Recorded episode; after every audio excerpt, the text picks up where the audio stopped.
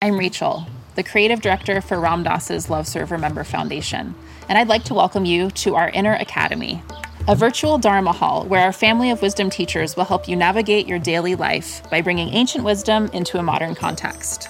With over 200 hours of audio and video teachings, meditations, and practices from teachers like Ram Dass, Krishna Dass, Sharon Salzberg, Jack Kornfield, Roshi Joan Halifax, Joseph Goldstein, and many more, the Inner Academy is your core resource for finding balance, presence, and navigating the ups and downs of your daily life. The Inner Academy has guidance for every step of your journey. Choose from an annual or monthly membership and gain access to past and future courses, retreat replays, virtual community, and much more. If you've been familiar with Love Serve Remember Foundation for a while, you'll know that most of our offerings are given freely or on a sliding scale basis. So when you subscribe to the Inner Academy, you're paying it forward and bolstering our ability to continue creating accessible offerings for all in the future, as Ram Dass wished for us to do. Be here now and start your journey with Ram Dass's Inner Academy today. For more, visit ramdass.org/Inner Academy.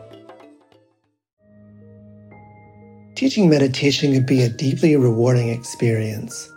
Help others improve their mental and emotional well-being, reduce stress, improve focus, increase self-awareness and self-regulation, all while deepening your own practice and understanding. Join acclaimed author, Buddhist teacher, and Emmy Award-winning musician David Nicktern on Tuesday, May 28th at 6 p.m. Eastern Time for a free online discussion on teaching meditation in Dharma Moon's renowned mindfulness meditation teacher training program.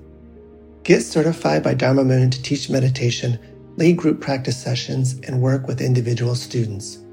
Visit dharmamoon.com/BeHereNow for more info and to reserve your spot for the free online event with David Nicktern on May 28th.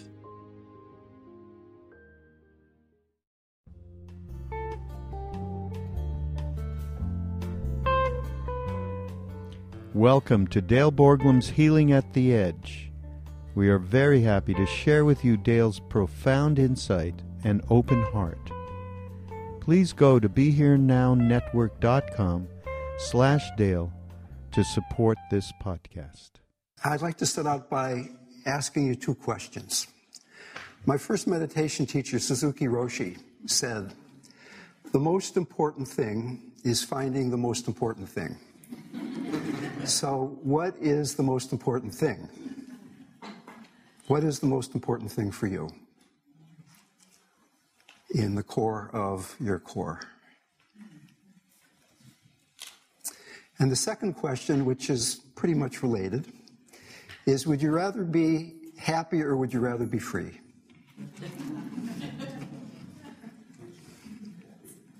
Now, I would guess the answer to the second question is probably both. And as the previous presenters, I think, have pointed out really very clearly, that very often happiness is not the byproduct or the immediate circumstance of our search for freedom. In my experience, there is a joy that transcends happiness and sadness, that transcends wellness and illness, that transcends living and dying. The most beautiful Americans I've ever met, with very few exceptions, are people who are almost dead. And I choose to be around them partly because I feel service is the path that has been given to me, but also because in being around people who are approaching death, I am almost forced to be more awake myself. It is so painful to be around somebody who I might not see ever again and not be there fully. So some of you I know, some of you I've never met before. We might not ever see each other after the end of today. In Buddhism, before one even begins to practice, there are what are called the four mind-turning truths. And the first one is, you are going to die, but you don't know when. What could be more obvious intellectually than the fact you're going to die, but you don't know when? But if, in fact, we took that and kind of combined that with that question, what's the most important thing? If we really looked at each other right now, we're listening, we're being here together, and realize that we didn't know if we're going to make it out of this room alive. We're thinking we're gathering information to take somewhere else to improve the lives of ourselves and other people somewhere down the road. But that conflict between happiness and freedom really comes because we live in a fundamental human ambiguity. There is, from the standpoint of the fixated ego structure, the ongoing desire to go toward what feels good and makes us happy, and to get away from that which doesn't feel good and makes us not happy. But from the standpoint of consciousness, of this movement toward freedom, all of it is an equal manifestation of the divine. So there's this urge, this moment-to-moment urge, that is almost unbearable to ignore. It leads to addictive behavior, and it's that urge to get away from being fully alive. Why would it be scary to be fully alive? In fact, the qualities of the awakened mind, one of them is spaciousness. And what you may notice, I used to be a meditation teacher before I gave that up. What you may notice, when the mind gets quiet, feels really good. One is opening to a deeper sense of who you are in a certain way. But after a little while, thoughts are beginning to arise about what's for lunch, what am I going to be doing later on. And the reason for that, in my investigation, is that resting in that spaciousness begins to feel very lonely to the ego structure. So this conflict is going on again and again and again. Do we want to be free or do we want to be happy? When somebody is confronted with a life-threatening prognosis and is told, in fact, that you're not going to be alive probably for too long, this first mind-turning truth that you're going to die, but you don't know when, the don't know when becomes more into focus. And it begins to be something that might be happening sooner rather than later. So can that truth be something that begins to change the way we're living our lives, even though we might not have that prognosis? If there is any dirty secret to the work that I do, is there isn't too much special or different that I say to somebody who's dying than to somebody who's not dying. Whenever I use the term dying, there's always the possibility that somebody can find some kind of cure. I remember getting on a plane a long time ago, and a man in a business suit came and sat down next to me on the plane. He said, "Where are you going?" And I said, "I'm going to New York to teach a meditation retreat." And he said, "Isn't that interesting?" And that was the end of our conversation on that plane ride. And a few weeks later, I got on another plane, and a very similar gentleman in a business suit sat down next to me. And he said, "Where are you going?" And I said, "I'm going to Seattle to teach a workshop about conscious dying." And he said, "My God, what a coincidence. My wife just died." And we started having a conversation. He started crying on the airplane. I even remember the time when we had a Republican president a while back who seemed rather rigid in his beliefs, and I thought I could talk to him for days and days, and it wouldn't change his view of really fundamentally what it is that's going on. But if his daughter were diagnosed with cancer, if his wife had died, maybe then there is the possibility that something could profoundly change. So, admittedly, there is a lot of suffering in caregiving. There's a lot of suffering that happens when one has a diagnosis of cancer. But in Buddhism, they say, and let me make an apology here. I'm not really a Buddhist, but I like to talk Buddhist because it's such a fresh language. Cancer does not cause suffering. Resistance to cancer causes suffering. Dying does not cause suffering. Resistance to dying causes suffering. Now, it is human nature that if you get a cancer diagnosis or someone you love does, or if you are dying or someone close to you is, that there will be a very human response to that of sadness, of grief. But at the same time, if we're not aware of how the suffering is arising, it is much harder to work with it. The Tibetans have a slogan that is really a horrific translation, but I'll say it anyway, and that is, drive all blames into oneself. And it doesn't mean you blame yourself, but as soon as you blame, I'm feeling this way because of the election. I'm feeling this way because of the traffic. I'm feeling this way because of the weather. I'm feeling this way because the doctor said that to me. In that moment, healing becomes impossible. That healing becomes possible when we withdraw that sense of it's blaming out there for the way I'm feeling right now. But at the same time, there's another parallel spiritual path that isn't about working with suffering.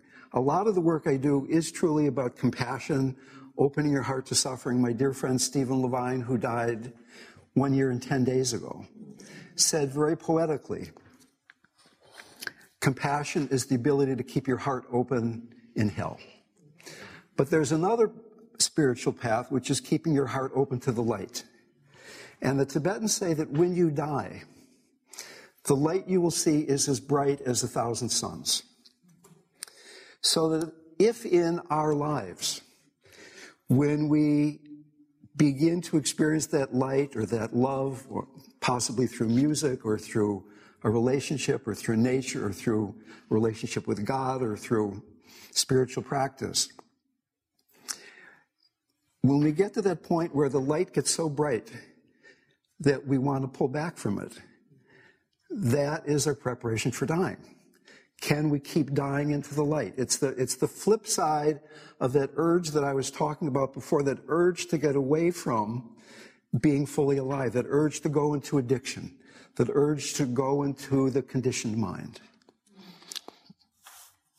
So that there is a fundamental sense of groundlessness, a fundamental groundless, edgy, ambiguous quality to human existence.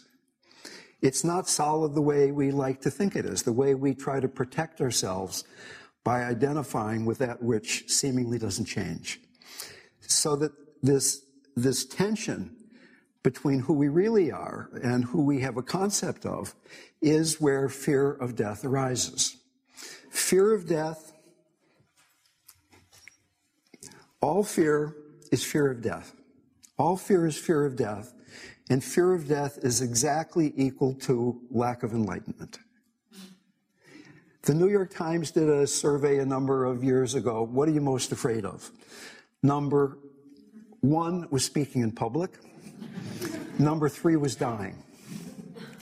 And that might be slightly humorous, but the place where anybody would be afraid of speaking in public is the place where you're afraid to die. It's the place where you or I are caught in separateness. When I was a small child, my earliest memories are getting two severe electrical shocks. I had very loving parents, but my earliest memory is picking up a hairpin off the floor and was amazed that those two things were exactly as far apart as those two holes in the wall. That was put there just for me. And I put that in there, and the next thing I knew, I was on the other side of the room. And a little bit later, my mother erroneously determined I was old enough to make my own toast. The toast got stuck, the fork went into the toaster. Everybody's laughing, and I don't know why. And I couldn't let go for the longest time. After that, I started stuttering really, really badly for about 20 years. And they say that if you stutter as an adult, it never goes away. But I had some really deep sense that going deeply enough into meditation, I would find some kind of wholeness or peace that was beyond what had happened to my body. But as Suzanne was talking about, it is possible to do the spiritual bypass, to get away from being a human being. I was very good at that. And another one of my spiritual teachers said, until one comes into intimate contact with death, your spiritual practice will have the quality of you being a dilettante, that you'll be able to fix your personality, be a little bit happier. But in terms of transformational change, until you know in your bones that you are going to die, spiritual practice is just dealing with what it is that's going on the surface. So what's being suggested here is that moment to moment, there is that urge to get away from being fully alive. There is this fear of death that colors what it is that's going on moment to moment. Another way of talking about it is that there is a subtle grief, not the big grief, not the grief that your loved one is dying or that you have a cancer diagnosis, but the grief of being a human. As well as the joy of being a human, there is this sense of separateness that we get comfortable with, that we assume that the way we're separate from each other is the way things are. And that is really another quality, if you will, of fear of death. How much time do I have? You have 3:30 or 25 minutes. Okay, because I would like to... Questions? Yeah. How much time left? So, 3:30 is when it's supposed to be. Okay. Rumi said, grief is the garden of compassion. A garden is a place where something wonderful or beautiful or edible can grow. And grief has the quality of separateness. We often think of grief as the sadness that arises when someone dies or we lose something. But I would suggest that any negative emotion arising in response to separateness is grief. Somebody cuts you off in traffic, you get angry. That's a grief reaction because you're not really connected with that person. Compassion has three defining qualities. See if you can feel them as I talk about them. The first is a feeling of connectedness. In a very real sense, we're all connected in this room. We're all connected on the planet, but particularly right now, we're connected in this room. Can you feel that? Can you feel that sense of connectedness? So that in one sense, spiritual practice is transmuting the feelings of grief and separateness to the feelings of compassion and connectedness. Another defining quality of compassion is spaciousness. And by spaciousness, we mean emptiness of self, that our heart is truly unbounded. Our heart is large enough, with no edges, to contain all the suffering, not just the suffering of those we know, those close to us, but all that's going on the planet, in Syria and in Africa and in Washington and right around the corner. Is it possible to stay open in that way? Only by being with that urge, by being with that subtle grief, and by opening to that light that is brighter than 1,000 suns. So that when dying happens, it's another moment of being in that light. When Gandhi was assassinated, many of you know, I'm sure, that as he was falling over, as he had been very unexpectedly shot in the chest, he was saying, Ram, Ram, Ram. And he wasn't saying Ram, Ram, Ram because he was shot. He was saying Ram, Ram, Ram because he always said Ram, Ram, Ram, a name of God. So his life was this relationship with God and his name, whether he was going to give a talk or whether he was falling over dying. The third defining quality of compassion is warmth. And it is certainly possible to feel the suffering that's around and protect oneself with a kind of cool understanding. So you can do a practice of taking any or all three of these defining qualities. Is your heart feeling spacious? Or are there a lot of corners and sharp edges bouncing around inside? Is your heart feeling warm, or is it feeling kind of cool or cold? Is your heart feeling connected? When my brother was told that he was dying of pancreatic cancer by Kaiser Oakland Oncology, he received the news in an after-hours email. So it's easy to have compassion for my brother. How about the oncologist, who was never really trained in giving that kind of news to people, probably? I helped my younger brother die, my mother die, my father die, all of cancer.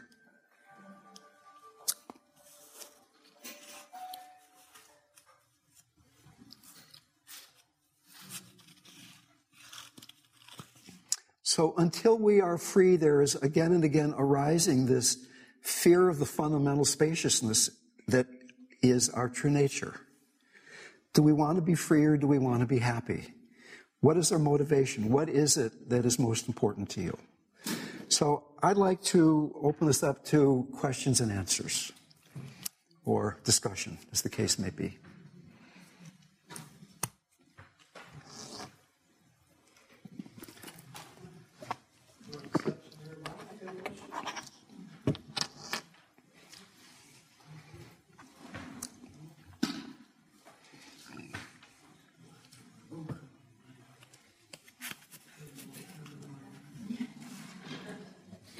Feeling compelled to ask a question, given no one was here, and it's just formulating as I'm standing here, so I might seem a bit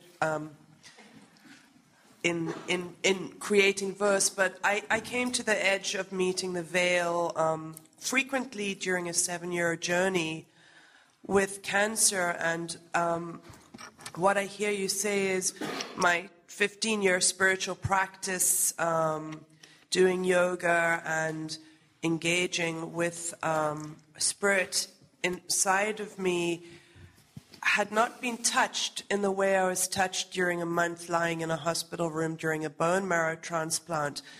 And in that moment, I really expected that I would see all the animals and all the people and all the children that I deeply loved.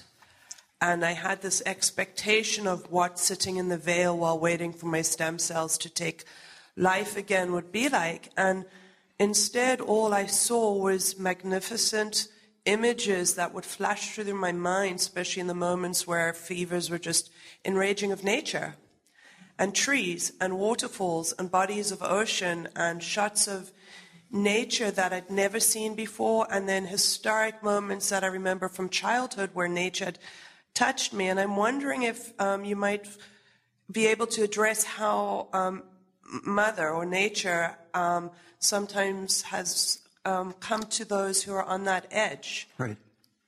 That's a great question. In those groups that I facilitate that Toby mentioned, and in fact I'm teaching a workshop tomorrow and Sunday in the city, I work with the healing paradigm. And I don't think I'm saying anything completely new and original, but what I think I have discovered is that there is a profound and very useful parallel between stages of early childhood development, awakening of the chakras, stages of Buddhist practice, somatic therapies. And the Dalai Lama on his third visit to America said, "Now I'm beginning to understand, and it makes me very sad, you Americans don't like yourselves." And in most Eastern practices, it begins learning to dissolve. And it's assumed that before we begin these practices that we're grounded and we're down on our belly.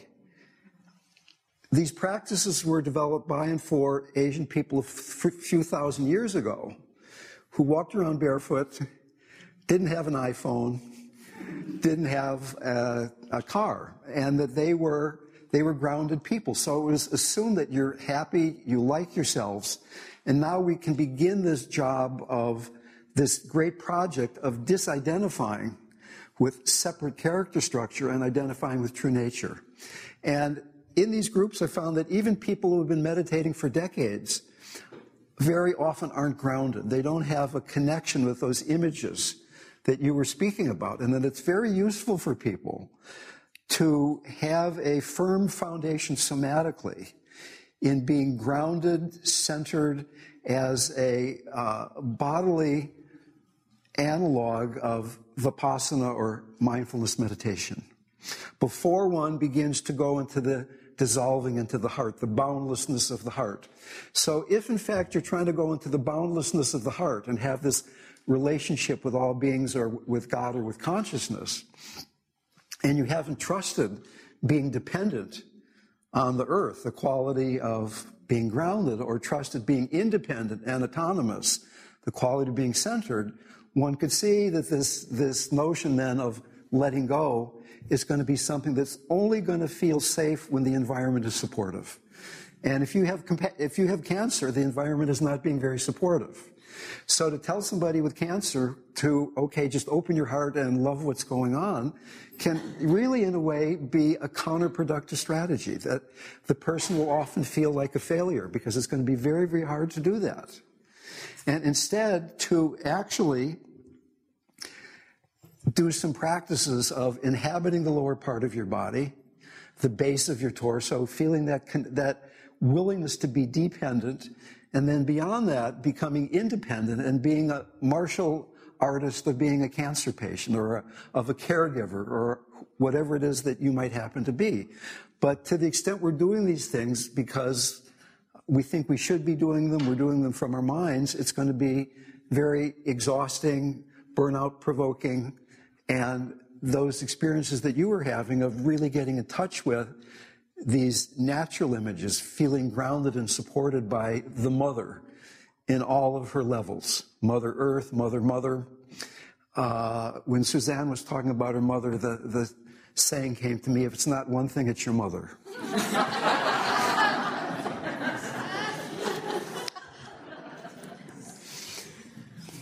Any other questions? When you were talking about it sounded like you were saying sort of like you're most alive when you're dying. It's like, I had an experience where I thought I was going to die because I was drowning. I thought I was drowning. And the first thing I thought of was that my children would be without a mother. That was my worst regret. And my husband and I have a friend who always is doing things that we call near-death experiences. He just loves going out in the snow and building snow caves, things that a lot of people feel, you're just going to die doing that. So just thought maybe you could talk about that. Okay. Well, I've certainly been around a lot of people who had advanced cancer. And then through God's grace or whatever it might be, they found a cure. And they said, I'm so glad it doesn't look like I'm dying anymore, but I really miss how alive I felt when I thought I might be dying soon. So I don't think I quite said the way you quoted me there, that you have to be dying to be alive or something like that. But it's when you know you're dying, when you know that this is the moment in which to awaken. The second of those mind-turning truths is that life is precious. This is the only moment in which we can truly awaken. So that if we know that, rather than thinking, this weekend I'm going to go to the meditation retreat or I'm going to go to this or that, there are very few separate practices I teach people to die consciously. The same qualities of awareness, generosity, compassion, love that help us be more alive now are exactly the ones that will help one die well. It's really not something special. Pretty much we're assuming here that consciousness survives death, that there's part of us that dies, there's part of us that doesn't die. And that's a whole discussion that we really don't have time for right now. But I would guess that almost everybody in the room has some sense that something survives death. And that something that survives death is here right in this moment. Stephen Levine wrote a book called Who Dies? Very good question. What is it that dies and what is it that doesn't die? So that, yes, we have a body that suffers, a body that gets old. Yes, we have a personality that has certain qualities of pain. But is it possible through these practices that we're talking about to come so deeply into the present moment that we're dying moment to moment? And using the fear of death that will arise again and again to transmute into, okay, I'm willing to die even into this. Relationships, illness, caregiving, all those things will reveal the place where you might still be afraid of dying. All fear is fear of death.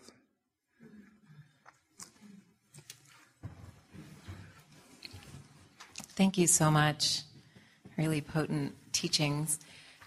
So part of my soul path is teaching healthcare providers how to be compassionate and loving.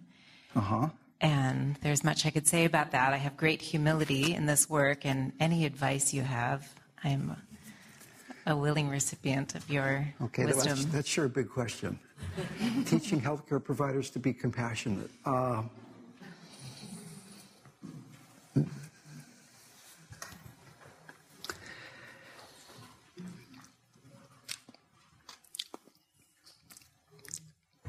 In the East, compassion is usually taught in terms of how to be compassionate for the suffering other person. And yet here in the West, as some of the things I've implied already, we need to learn how to have compassion for ourselves.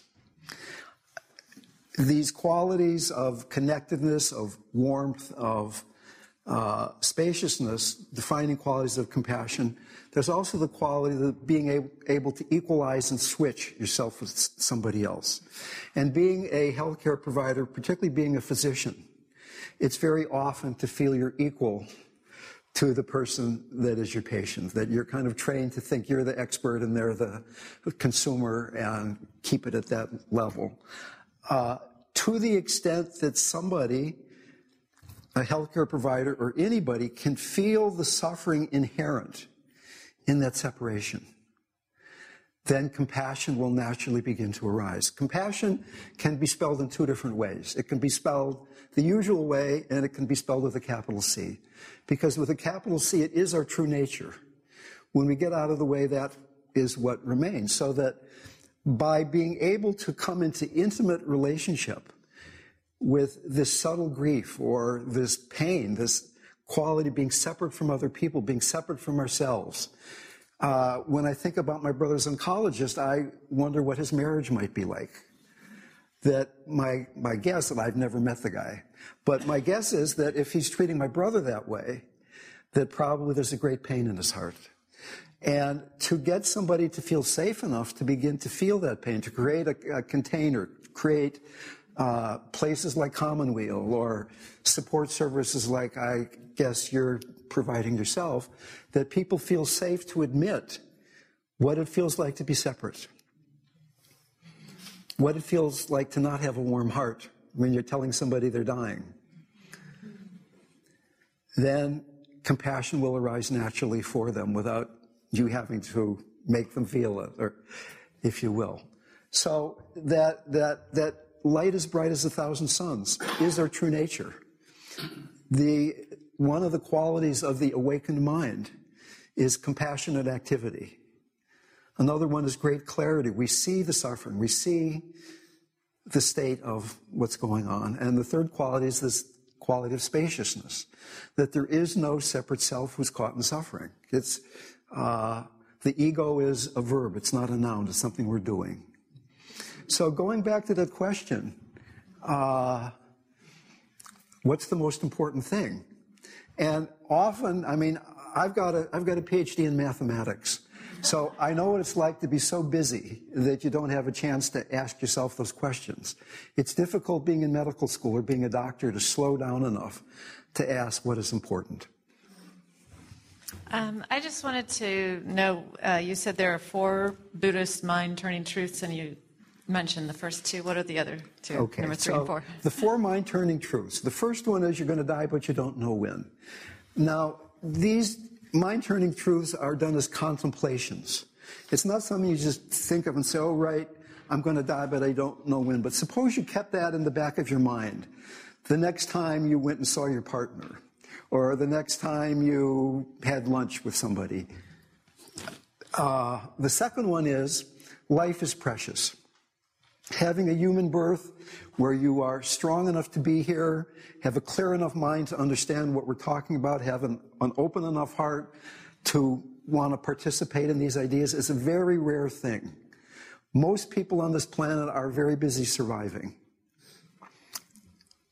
And beyond that, the preciousness of human life is such that this is the only moment in which we can awaken.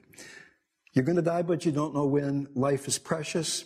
There's karma, and there's suffering. There's dukkha. So if we take all these four together, we gather them like a beautiful bouquet of flowers. What does that say about how we will approach this next moment? Even though your consciousness doesn't die, you have this body now. You have this personality now. How most completely can you use it in this next moment? So that taking any of these four, or the combination of them, and bringing them together will turn one's mind towards the Dharma. I think we're that's a good time. That's a good time? Thank you all so much.